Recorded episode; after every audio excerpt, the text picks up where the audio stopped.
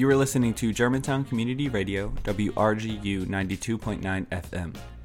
Welcome to the Jumpstart Philly Real Estate Radio Show, a monthly radio program that spotlights positive real estate development and neighborhood revitalization throughout Philadelphia. I'm your host, Derek Hengemill.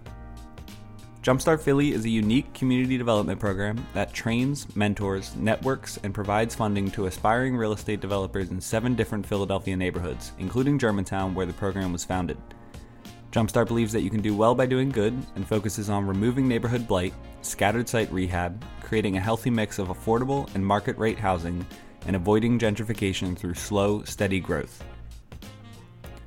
Interviews are conducted during Jumpstart Germantown's Jumpinar series, held on Wednesday nights at 7 p.m. via Zoom webinar.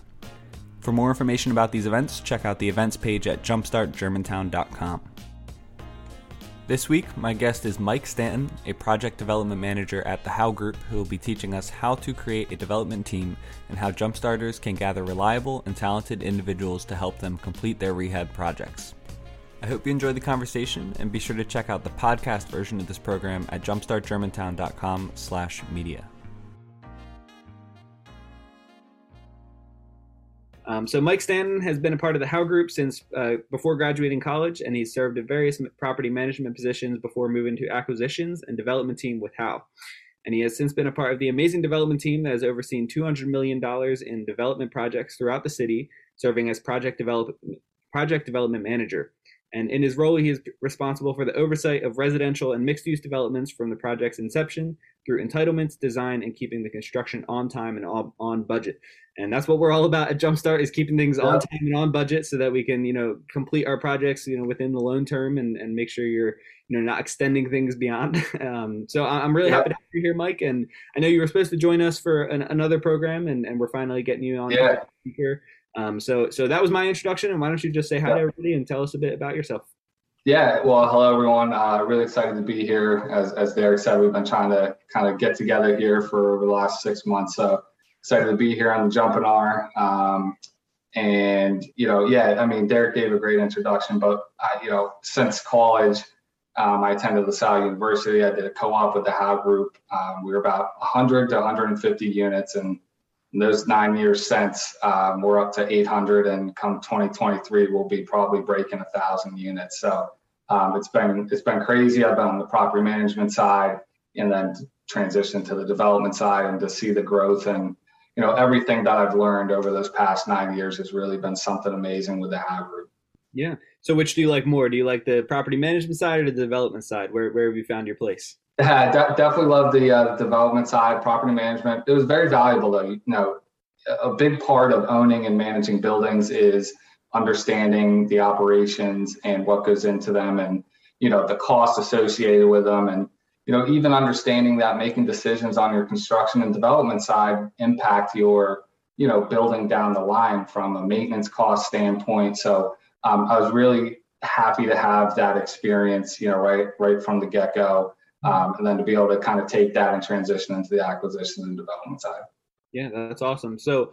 Um, have you embarked on any development projects yourself, or, or done anything, you know, for your on your own accord, or have most of your stuff been with with the How Group? So um, I, have done one. I've done one in Brewerytown, full rehab, um, gut renovation, where me and my wife lived in it for a few years. We've since moved, but I do uh, keep it as a rental um, for myself, and definitely, definitely learned a lot through that process. Um, you know, what's great with the Howe Group too is we're able to invest in some of our projects. So definitely taking advantage of that, which is awesome. Um, seeing the projects from kind of start to finish and be able to invest in them has been has been really great. Cool. Yeah, I mean, and, and, you should certainly consider, you know, trying trying it out yourself again. It seems like you've learned a lot yeah.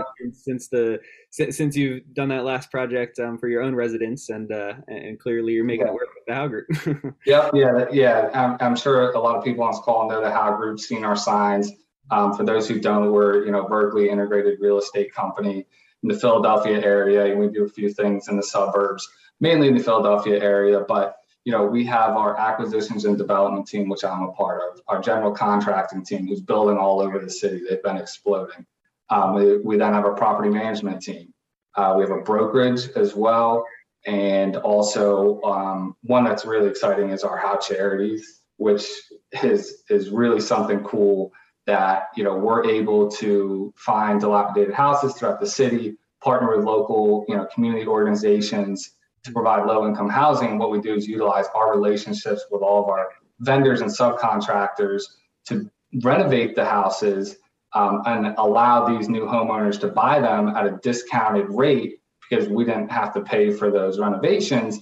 And right away, you know, they're building equity and on their way to, you know, continuing success in real estate. Yeah. Um, so that's, that's really cool. And lastly, we have a real estate brokerage that if we do out sale projects, they're able to sell. So basically, we're able to keep everything in house um, which I'm sure everyone's seen a ton of signs throughout the city. Yeah, so. yeah cool. So, and, and I'm glad you kind of left off on explaining the whole structure and sort of like what the big picture is.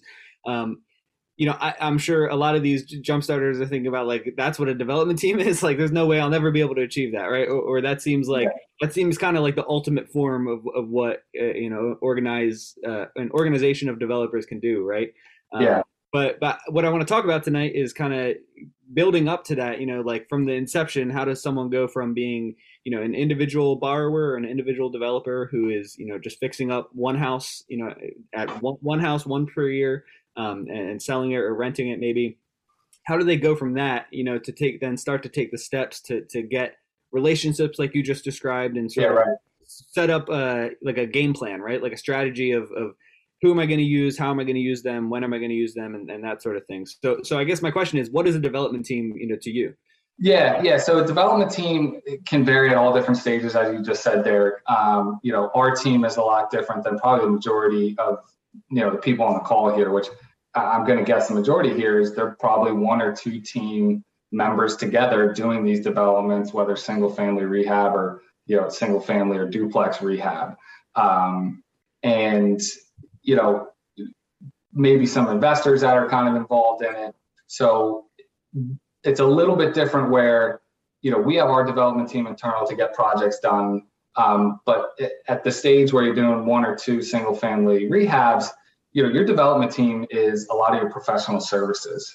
Um, you know, your architects, your engineers, you know, the people helping you get to the point where you can take your project and, and get it under construction and then you know finish it and sell it or keep it um, you know whatever the project outlines. So that's that's really the core of your development team at that stage.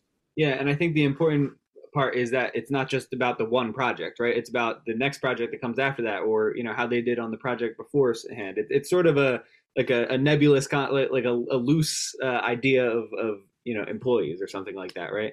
Right uh, yeah.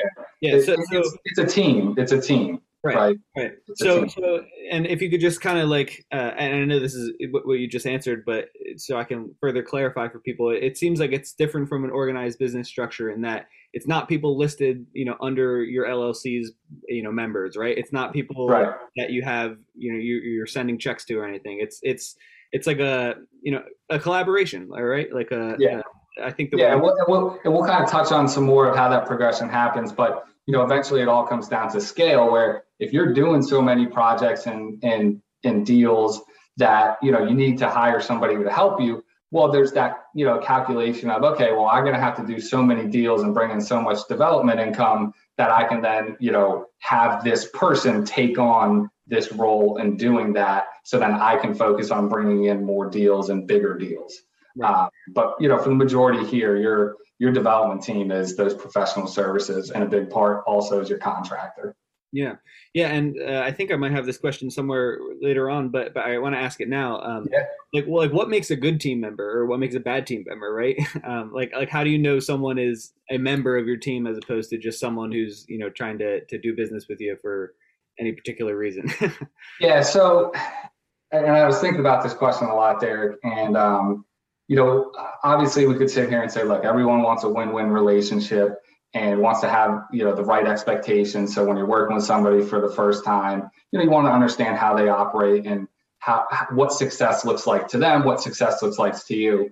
Um, but you know a real just tangible example right out the bat is you know money, right? Um, people are you're signing contracts for services that they're providing, and that always is a big part of the transactions in real estate. So you know, one of the things that we like to do and how it kind of all started was understanding people's expectations for you know how, how are they going to get paid for the services they're providing so sitting down and having that conversation just i'll take architect for example and saying okay well you know when you when you bill us for say our permit plans right and you know what's your expectation of payment? And if they say well we want to get paid the next day and you say well i can't really do that because i can't draw on the money from my loan until two weeks is that going to be an issue right? And and getting on the same page from that aspect i think is huge. And then if if two weeks is too long well what else could you do in place? You know what what issues um, what issues can we help resolve outside of money that can alleviate this you know pain pain for you ultimately? Yeah. you know a contractor for example of you know they do their work they want to get paid within a week and unfortunately you can't get that drawn. Well well what if i can guarantee you that something that is a pain to you for example you know every time i come on site uh, the house isn't ready for me right well what if i can help make sure that it's ready for you so you're not losing a day's work and then let's work that together um, because obviously everybody can't just get exactly what they want. There's some balance. And it's tough for developers. Honestly, it's tough for developers because what you're balancing is not wanting to pay too much, but you also don't want to, you know, work with somebody that's not going to ever want to work with you again. And that's part of building that development team, which is, hey, look, let's let's understand each other. Let's work on more jobs together and let's figure out how we can best, you know, in harmony pay and get the products done on time and on budget, like you said. Yeah. And it's a tough, it's a balancing act. Yeah, it, it really is. No, that's that's great, uh, and I like the way you kind of, like like that. That's a strategy that someone can take, right? That that isn't like just dollar signs on a on a check, right? It's not. Right.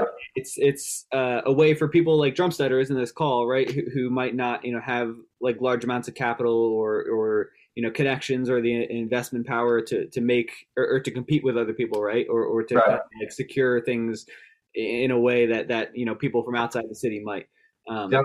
so it, it sounds like creating this development team is kind of just like like getting to know people almost right it, like getting them to know what your business plan is like the way you operate you getting to know how they operate and and you know figuring yeah. out how you, how you can make money together right yeah that, that's right and that's i wanted to give that example of money because it like all things, a lot of things come down to money, right? And if yeah. you can be on the same page with your development team and expectations, you know that that's a huge plus.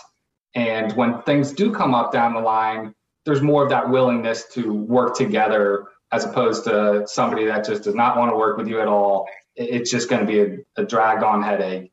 Um, so it, it really is important, and that's a big part of the development. You know, building that team and that uh, trust, call it.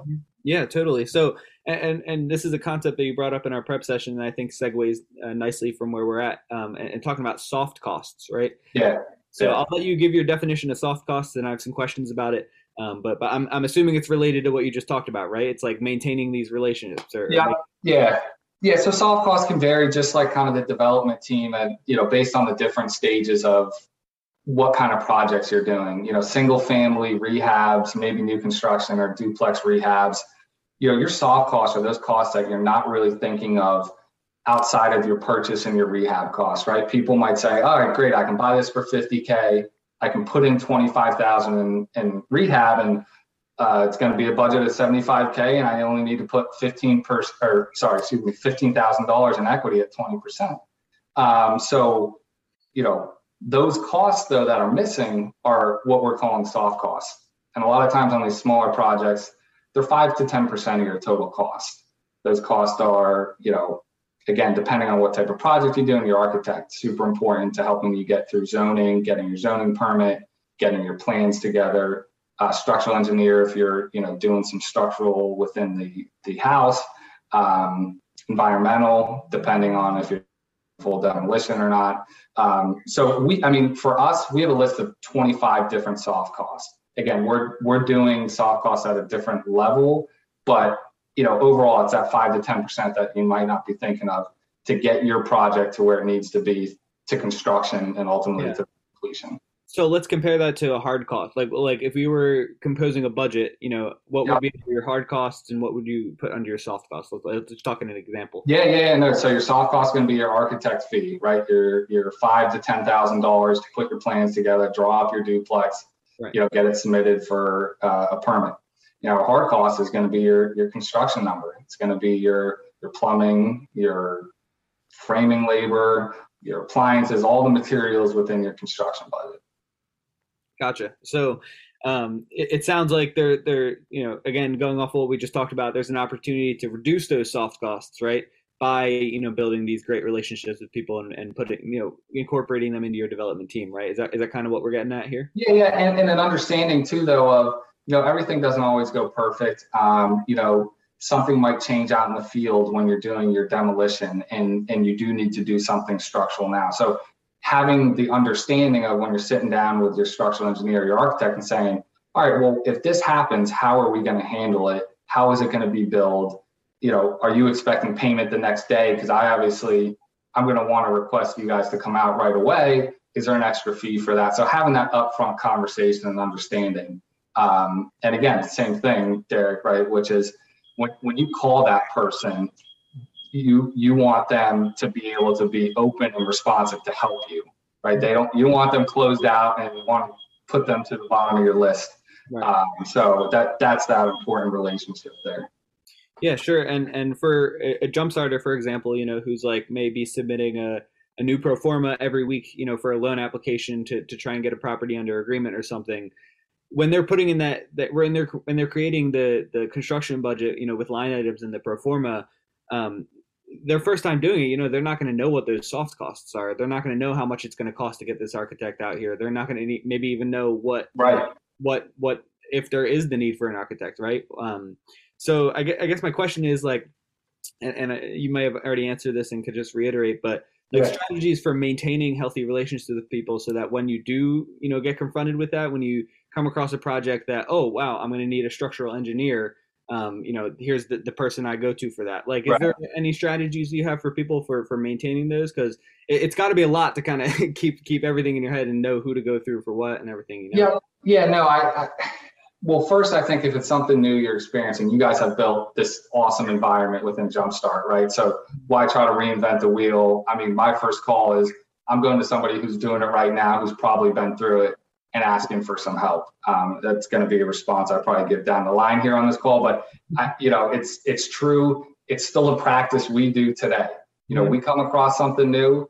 There's always somebody who's done it or somebody who's you know going through it. Right. That's the people you want to be talking to. Yeah, you almost, I guess, you almost want to steal other people's development team members and get them on your own, right? well, well, look, I, you know, not not steal them because again, that that might not be healthy for that relationship.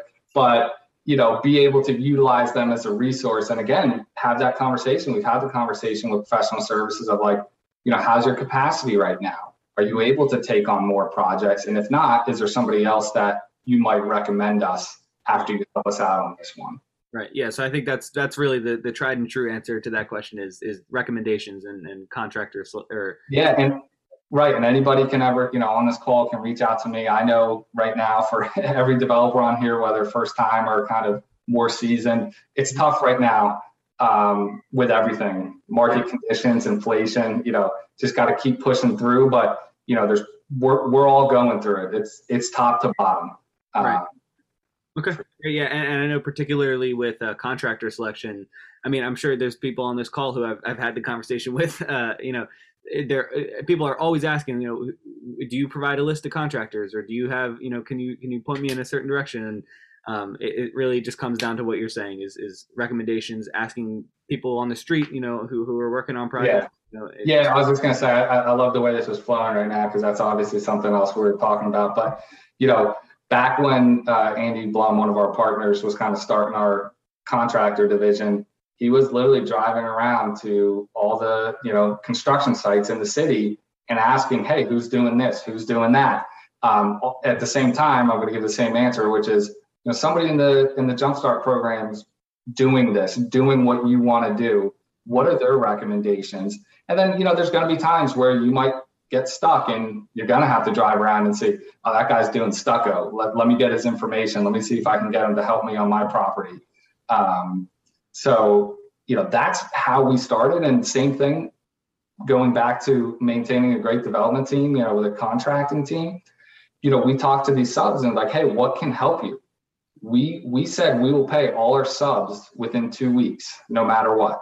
Right. And what that does is that then kind of gives them a little bit more of one loyalty us to which is great. You know, we want to be a priority, but also, you know, things come up through development. I don't know if anybody here that's ever had a perfect, you know, no issues uh, development, and you want those guys on your team to say, Mike, you know, listen, this is what I would recommend for this issue, right? It's going to save me time. It might be a little bit more expensive, mm-hmm. but it might not take me a full week. It might take me a day, so you can get your project done, you know, five days earlier. Right. Um, that's that's what you want to develop with these guys um, and and those teams that they're looking out for you and solving problems for you that you might not even know, yeah. right? Uh, you, that's that's the goal. Right. Um, right. Yeah. So that's what we're, I want to get into next is sort of like the the like the benefits of having a development team, I guess, right? Um, yeah, right.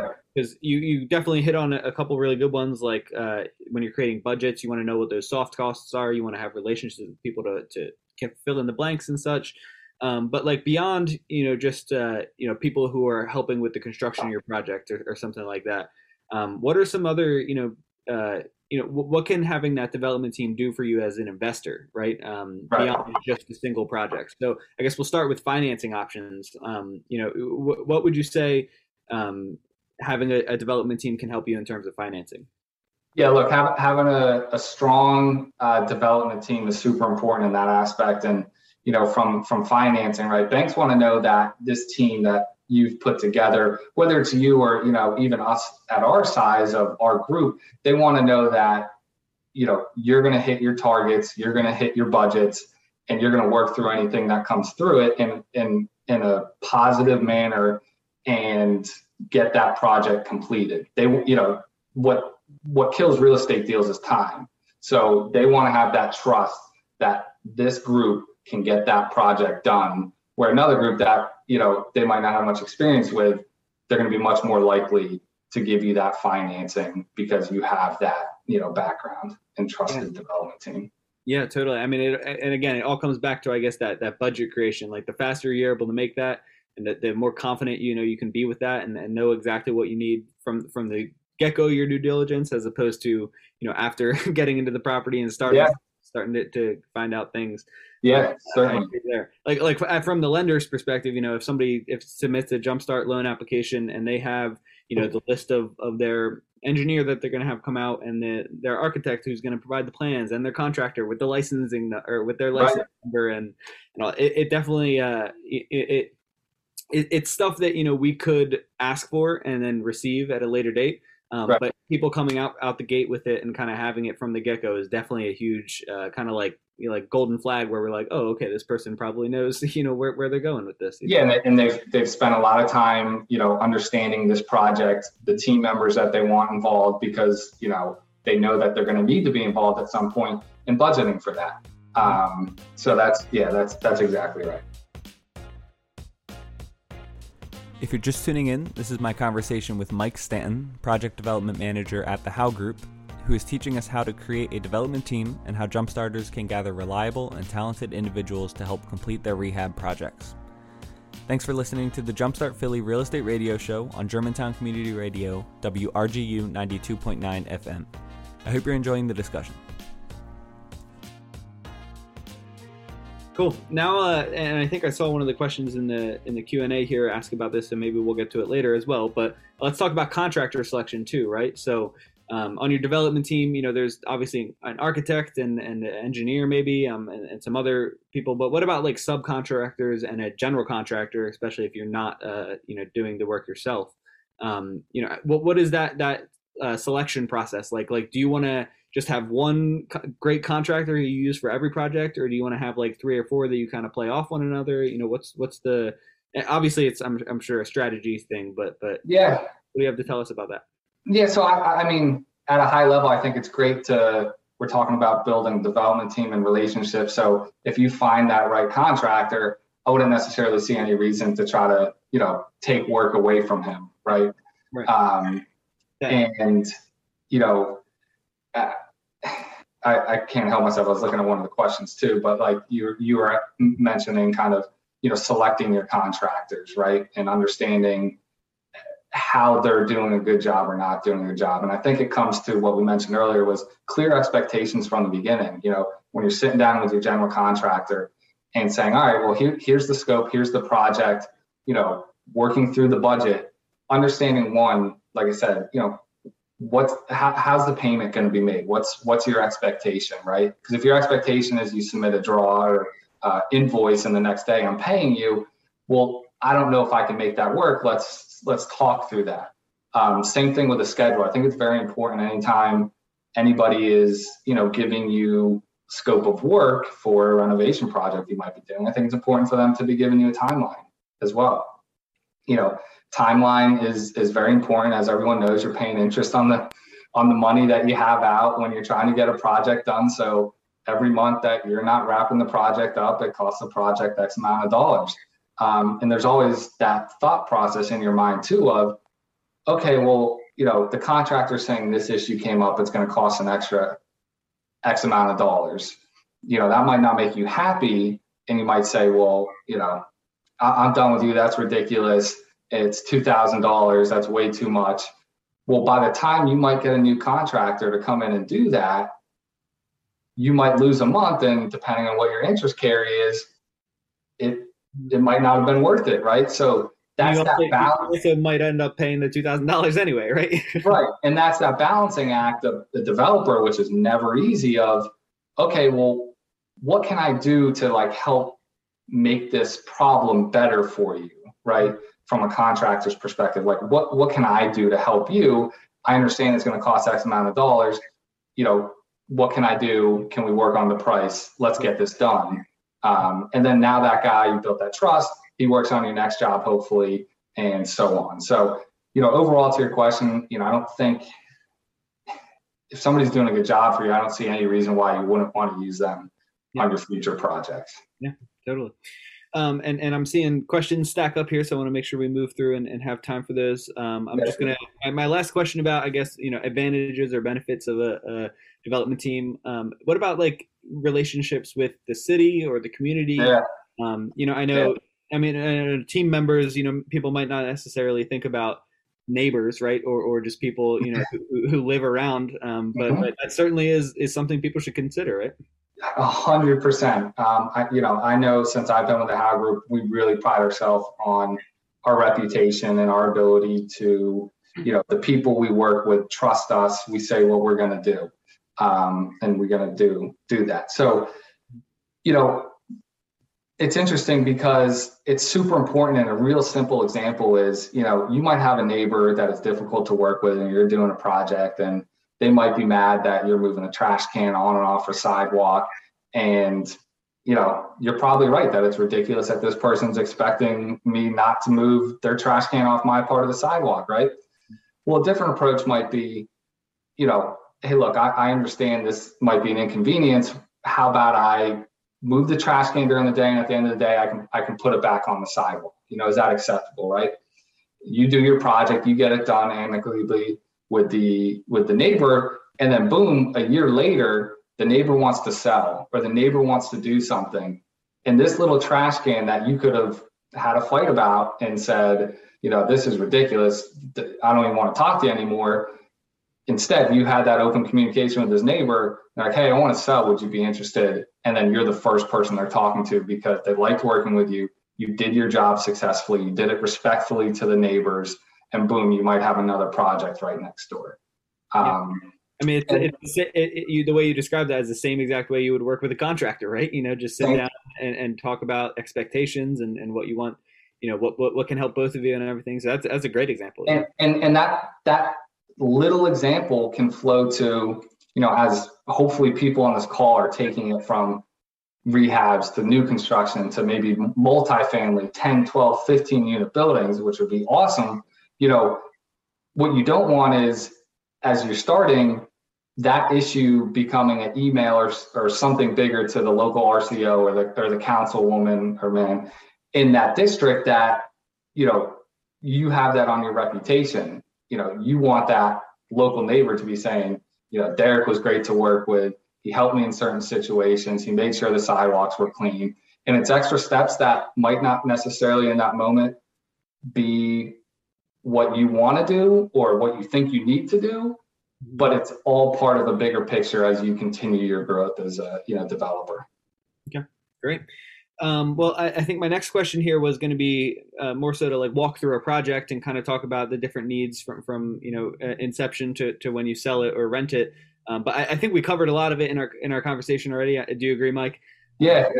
Cool. Yeah, I think that the last piece in here that we didn't cover so far is about marketing and leasing, um, which sure. is you know, another place you could have team members um, you know, how do you see people being able to, to help you out in getting your properties on either on the market or make them look desirable on the market, right? Um, yeah. Or, or, you know, getting getting renters and, and, and qualified tenants in there. What, what, yep, yep. So again, it's it's going to be a repetitive answer, which is, you know, get, go to somebody that's doing it, right? Um, go to somebody that's doing it, and not just go to one person. You know, go to a few different people. Understand how they're doing what they're doing. Um, you know, and and you make a good point. Marketing leasing can also be a potential soft cost in your budget, right? So now, you know, Zillow apartments.com to pay for their premium is like thousand bucks a month. If you're doing, you know, more than a three unit building, you know, that might be something you want to pay for in a month and it'd be great to include it in your soft costs or you're kind of paying it at the back end when you're trying to get these units, units leased. But, but yeah, look, Derek, I think at a high level, it's the same thing as what we talked about, which is, talk to people that are doing it, interview them, understand their process, um, and you know, talk to people in the different sectors too. You know, because legally you're signing leases, right? So you want to make sure you're covering yourself as a landlord. Um, so you want to talk to maybe an attorney that can make sure that your leases are correct. Uh, you want to talk to a real estate agent um, to understand the, the leasing procedures within the city and everything that's needed to legally rent out your units. Um, so again, it's it's building those those team members and talking to them and understanding what is needed. Great, awesome. Um, okay, and then I guess my last question and a half or so here uh, before we, we move into the listener Q and A. Uh, I, I want to ask sort of uh, say say five ten years from now, jumpstarting this call, you know, has gone through another 20, 30 projects. You know, they've they've got their lawyer. They've. Yeah, right, yeah. Got, an architect they've used five times, and they've got a, a, contractor, you know, that they use for every project. Say, say they really start to get a, a, a good uh, development team. I, I want to know at what point does that become their business, right? At what point do those people switch from just being people who kind of help you get work done to oh, this is the How Group or this is you know Jumpstart Development Team, you know, like like yeah, right, right. Um, but when does I, I guess, uh, or, or, if maybe the answer is it doesn't need to get to that point or it never gets to that point. um, it, it might not. There's there's a lot of people that are just kind of one you know one guy or woman show that are out doing developments and and doing their their projects themselves and are doing exactly what we talked about, you know having all our professional services um, doing those projects. But I, you know, I think I understand what your question is of, you know, you really start bringing in deals and doing bigger projects. Um, and look, that's a that's definitely a financial question of, you know, as you start doing bigger projects, right? Um, there's developer fees, which brings income to the developer, um, which then can cover costs for an employee that might be doing what I'm doing, which essentially is, you know, I'm the owner's representative and responsible for taking a project from, hey, let's do this project through entitlements, zoning, building permit approvals, all the design, you know, architect, engineers, through construction and through ultimate stabilization, along with, you know, all of our other team members. But there's that tipping point where it's like, okay, as the call it the owner of this development team, I'm more better off focusing my time on bringing in new deals and getting them to the point where this employee can now take them through um, through you know the whole construction and stabilization. Mm-hmm. So that's that's and again from a legality standpoint, when you start doing more projects, you know you're probably putting them into a company entity, you know LLC or you know developing your limited partnerships with your investors. Um, but that you know that's all a lot more detail that I would be happy anybody on this call that wants to like talk through that more certainly happy to kind of go through that um, if they're experiencing that and hopefully everyone does start to experience that that goes back to you know reaching out to us, which is people who've already been through that and done that, and understanding the challenges and you know what to look for. Gotcha. Okay, great. Well, that, that answers my question there. Um, and uh, so, I, I, guess before we move on to the, the Q and A, is there any other like last tips or, or warnings you want to give people before they, they go out onto this uh, in this journey of, of gathering people and, and getting them to work on deals together? Any any last comments? No, yeah. I mean, look, it's it's awesome. It's such a fun experience. You're working with so many different people, um, and and understanding how to work with these different people is super super important because um, everybody everybody works in a different manner. Everybody doesn't think like you. Everybody doesn't understand information like you. So you know it's really important to be open minded and be positive when you know working through with all these different you know various team members. All right, all right, cool, Mike. That's a that was a great conversation. Thank you so much yeah. for, for prepping with me, and uh, I, th- I hope people learned a lot. I hope so too. All right, uh, we're moving here onto the Q and A section, and uh, I'll just Mike read these out, and you can answer to me as if you know I am uh, the person. Um, and if anybody you know hasn't entered their questions yet, be sure to go ahead and do that, and we'll, we'll be sure to get to it here. We got plenty of time, so so no rush here. Um, the, the first Raf, question is from Raphael, and they're wondering: Should you offer incentives to build a good team? So I'm sure you could do that in a, in a couple different ways, but but uh, is that something you should like, like? I don't know if that means monetary incentives or you know incentives like you were talking about, where you know you know yeah. I, I can move the trash can onto the curb or something like that, right? Yeah, right, right. You know, doing the right thing is obviously important. There might not be any reward incentive for that, except for the fact that you know down the line that neighbor is going to speak highly of you if you're you know going to do a future project. Now, you know, incentives to build a good team.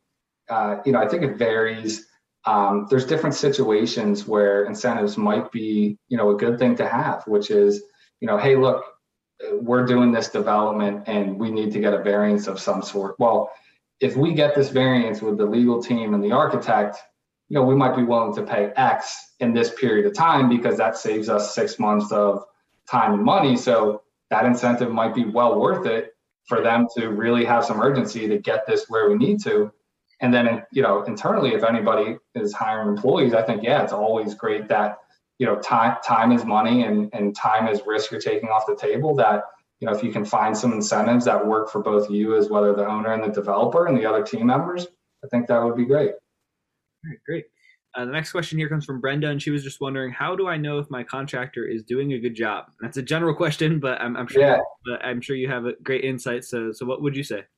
Yeah, well, I, I think again, one of the first things we talked about was understanding their expectations and your expectations. And I think you know when when somebody might be sitting down with a contractor and saying, "All right, here's the scope of work," and again the timeline. You know, I think the quality of work.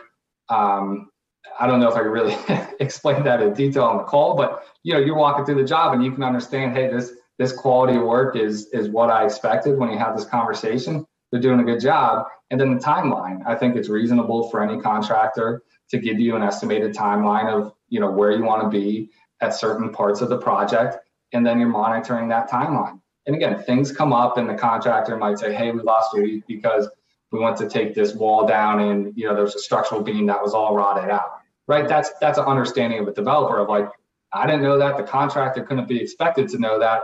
You know, I'm not going to push back and tell them they're doing a bad job at that point and say, great, what can I do to help you? Um, and then there's obviously the situations where they might be behind two or three weeks in the schedule. And again, it's the same thing of what's your approach on how we can help them get back on track. Mm-hmm. Yeah. But, you know, yeah. I think overall understanding, you know, from a budget standpoint and their timeline and tracking that is very important and a good baseline.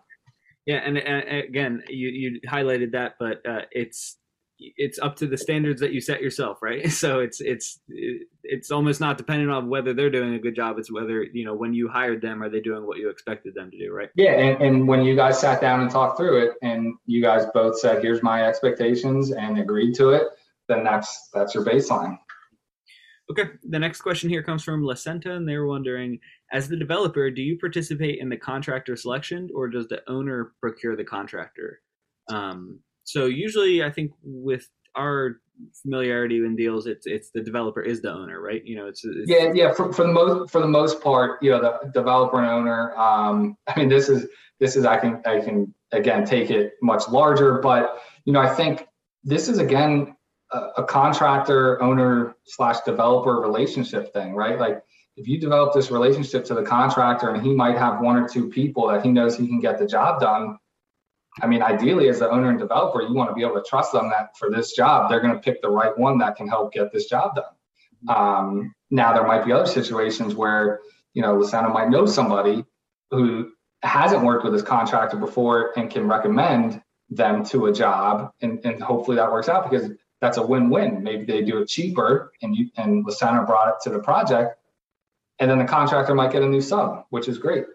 Um, so I, I think it, that's a very dependent question. Um, and then, you know, for example, you take it to a huge high scale and, um, you know, on large project, there's GMPs where the owner requests three different subcontractors for them to select ultimately. Um, but that that's again, that's, that's super, super large, big, bigger projects. So. Okay, great. And uh, our next question here comes from Maria and uh, I'll, I'll just summarize. Basically, she did her first new construction row home project, um, and she did the general contracting herself, uh, but had a lot of trouble getting responsible sub subs, uh, so subcontractors that want to work on smaller projects. So her question is, any idea how to find good subs for smaller projects? Um, yeah, so so yeah, that's seems like an issue that a lot of people are probably dealing with right now. Um, and, and it's you know it happens on the bigger projects too. There's been a ton of ton of construction um, throughout the city, and you know we know the labor um, is tight right now. It's tough. So again, I think it, it's reverting back to hey, what what are some other contractors doing? Who are they using? Who they can recommend? And it might also come down to you know going around and going to some of these bigger projects and seeing what contractors might be available. And then ultimately, again, there might be a little analysis of, you know, you're trying to get it done as cheaply as possible. Well, they might get paid 200 bucks a day by somebody bigger. Well, if you pay them 220 bucks a day and you can save a month on your project, which is X amount of dollars in interest because it's a critical path timeline, that could be something that you weigh in and that gives you a little bit of an advantage when talking to that subcontractor and understanding the nuances of, well, look, this time is killing me. I could pay a little bit more, potentially get them on my job, and then get it done quicker. Mm-hmm. Yeah, so it's about finding that balance, right? It's finding what you're able to sacrifice and what they're able to, to accommodate and everything. Yep. Cool. All right, another uh, question here from Lacenta, and they were wondering, do you prefer to purchase the land or property and develop it, or partner with an owner who brings that land or property to the table? So uh, that's hmm. a situation I'm not too familiar with, but you might be able to, to help out. Yeah, no, uh, yeah, that, that's a that's a great question because um, we've you know, we've done it all pretty much. Um, the land flat out, property and development. Uh, we've also partnered with people who were owners who might have had underutilized, you know, assets that we can come in with our resources, which is, you know, help them through the process of getting the financing and what we can do on the on the building and develop, say, maybe an additional 20 units on the backside of their property, and then getting our construction team to come build it, and then ultimately getting our property management team to come manage it. And they don't really have to do anything except for maybe contribute the property. And it's a great partnership. But then there's other people too that might want to be more involved. And then it, you know, it gets really into details in the sense that I'd be happy to kind of walk through any of you know those questions with you further as well. Um, you know, outside of this call. Yeah, yeah, and for Lacenta and everybody else, uh, I'll be sending out Mike's contact information in a follow up email tomorrow. So if there's any, you know, more detailed or, or longer conversations you want to have with him, you can do so. Um, but yeah, okay. The next question here comes from. We're gonna move on to Keith's, and he says, "How important is it to have a post project debrief session with your team and subs?" Uh, so is that something that that How Group does, or that you've done on your project? Yeah, yeah. Well, and, and, I think it gets to a point where you know we're working with our general contractor a lot, which is our How GC team. Um, we always at the end of a project, we make sure we walk it when it's done, completed. You know, put a punch list together, make sure everything's to everyone's expectations, finished up. And then I think it's also really important to understand, hey, what things didn't go great but what things did go great and how you can expand on that for future projects. So I think that's a, a really important aspect. And um, I think it's well taken by everyone involved, right? It's an opportunity for people to get feedback on, you know, how can we do things better moving forward as a team, yeah. which is important. Great. And the next question here comes from Shelly, and she was wondering when building your team, who would be the person to look to to ensure that you get a clean title, especially when buying from a wholesaler? Um, so that's a that's a great question. yeah, yeah, that, that is a great question. Um, again, we've we've had a long relationship um, with a title company, um, so I think it's important that you can you know maybe talk to a few different title companies that are able to do the right title search on a property and help you understand you know the background in the chain of title for something that could be a little confusing and, and difficult, you know, for you. I mean, I still get confused on a ton of title reports and looking at them of, is this an issue or is this not an issue? And, you know, your title company is really there to help you out and, and understand that. Yeah. And it looks like Lacenta followed up uh, with an answer or, or explanation. She said, for subcontractors, we use an outreach. We found some great subs that way, and some subs have reached out or have been recommended from another sub. So, what, what exactly do you know what she means by that, Mike, about an outreach? Uh, I, am I'm, I'm guessing maybe like an outreach to other other people building within the city. Um, not, I'm not entirely sure, but but again, that's our recommendation of hey, let's talk to other people who are they using and, and get that outreach, or go to the Jumpstart community to say, hey, I, I'm really in a in a bind. I need somebody who's done well with drywall. Right. Anybody yeah. have any recommendations? So, so, less so like asking one specific contractor for their recommendation. It's more so just like putting the word out there. Hey, this is what I'm trying to do um, in, sure. in, a certain community. Yeah, I like that. Um, all right, our next question here, like I said, comes from uh, covered that one. Next comes from Brenda. Um, she was wondering what is a reasonable fee for a property manager. Uh, good question. Um, so it varies depending on the size of buildings. Um, there's kind of economies of scale when you start doing larger buildings, but I would say five to 10%. Usually it's probably closer to 10% for single families and, and smaller one offs um, for management. So probably around 10%. Okay, great. Um, and let's see, uh, uh, Lacenta just followed up one more time and said an outreach is where you host a public event and invite contracting community to the table to meet and greet. It's a great way to build relationships. Yeah, it sounds like a great tip. Yeah, uh, Lacenta, that's great. And it kind of reminds me of, you know, we're an active member of the BIA, which is the, the Building Industries Association. Mm-hmm. And we do um, events, uh, Meet the Builder. And actually, Gary, the, the partner of our company, is uh, he's currently the president of the BIA. So I recommend anybody that's interested in learning more information can certainly reach out to me. But yeah, that's a great that great point, and thank you for reminding me because you know we do meet the builders where you know contractors sit down and they get to meet all these different vendors that are looking to provide different services and new services. You know, technology within you know the construction industry is changing so quickly. It's one of the you know furthest behind industries in this you know technological advancement. So every day there's something new, and I think that's a, a great way to get involved and, and learn new things. That concludes my conversation with Mike Stanton, the project development manager at the How Group, about creating a development team and how Jumpstarters can gather reliable and talented individuals to help complete their rehab projects. The interviews on this program are recorded during Jumpstart Germantown's bi weekly Jumpinar series, which takes place via Zoom webinar on Wednesday nights at 7 p.m. And if you'd like to participate in the live Q&A with our guest, be sure to head to jumpstartgermantown.com slash events and register for next week's Jumpinar. If you're interested in starting a Jumpstart program in your own community, you can visit gojumpstart.org and see our how-to guide and open source training workbook. And thank you so much for listening to the Jumpstart Philly Real Estate Radio Show on Germantown Community Radio WRGU 92.9 FM. And be sure to tune in next week.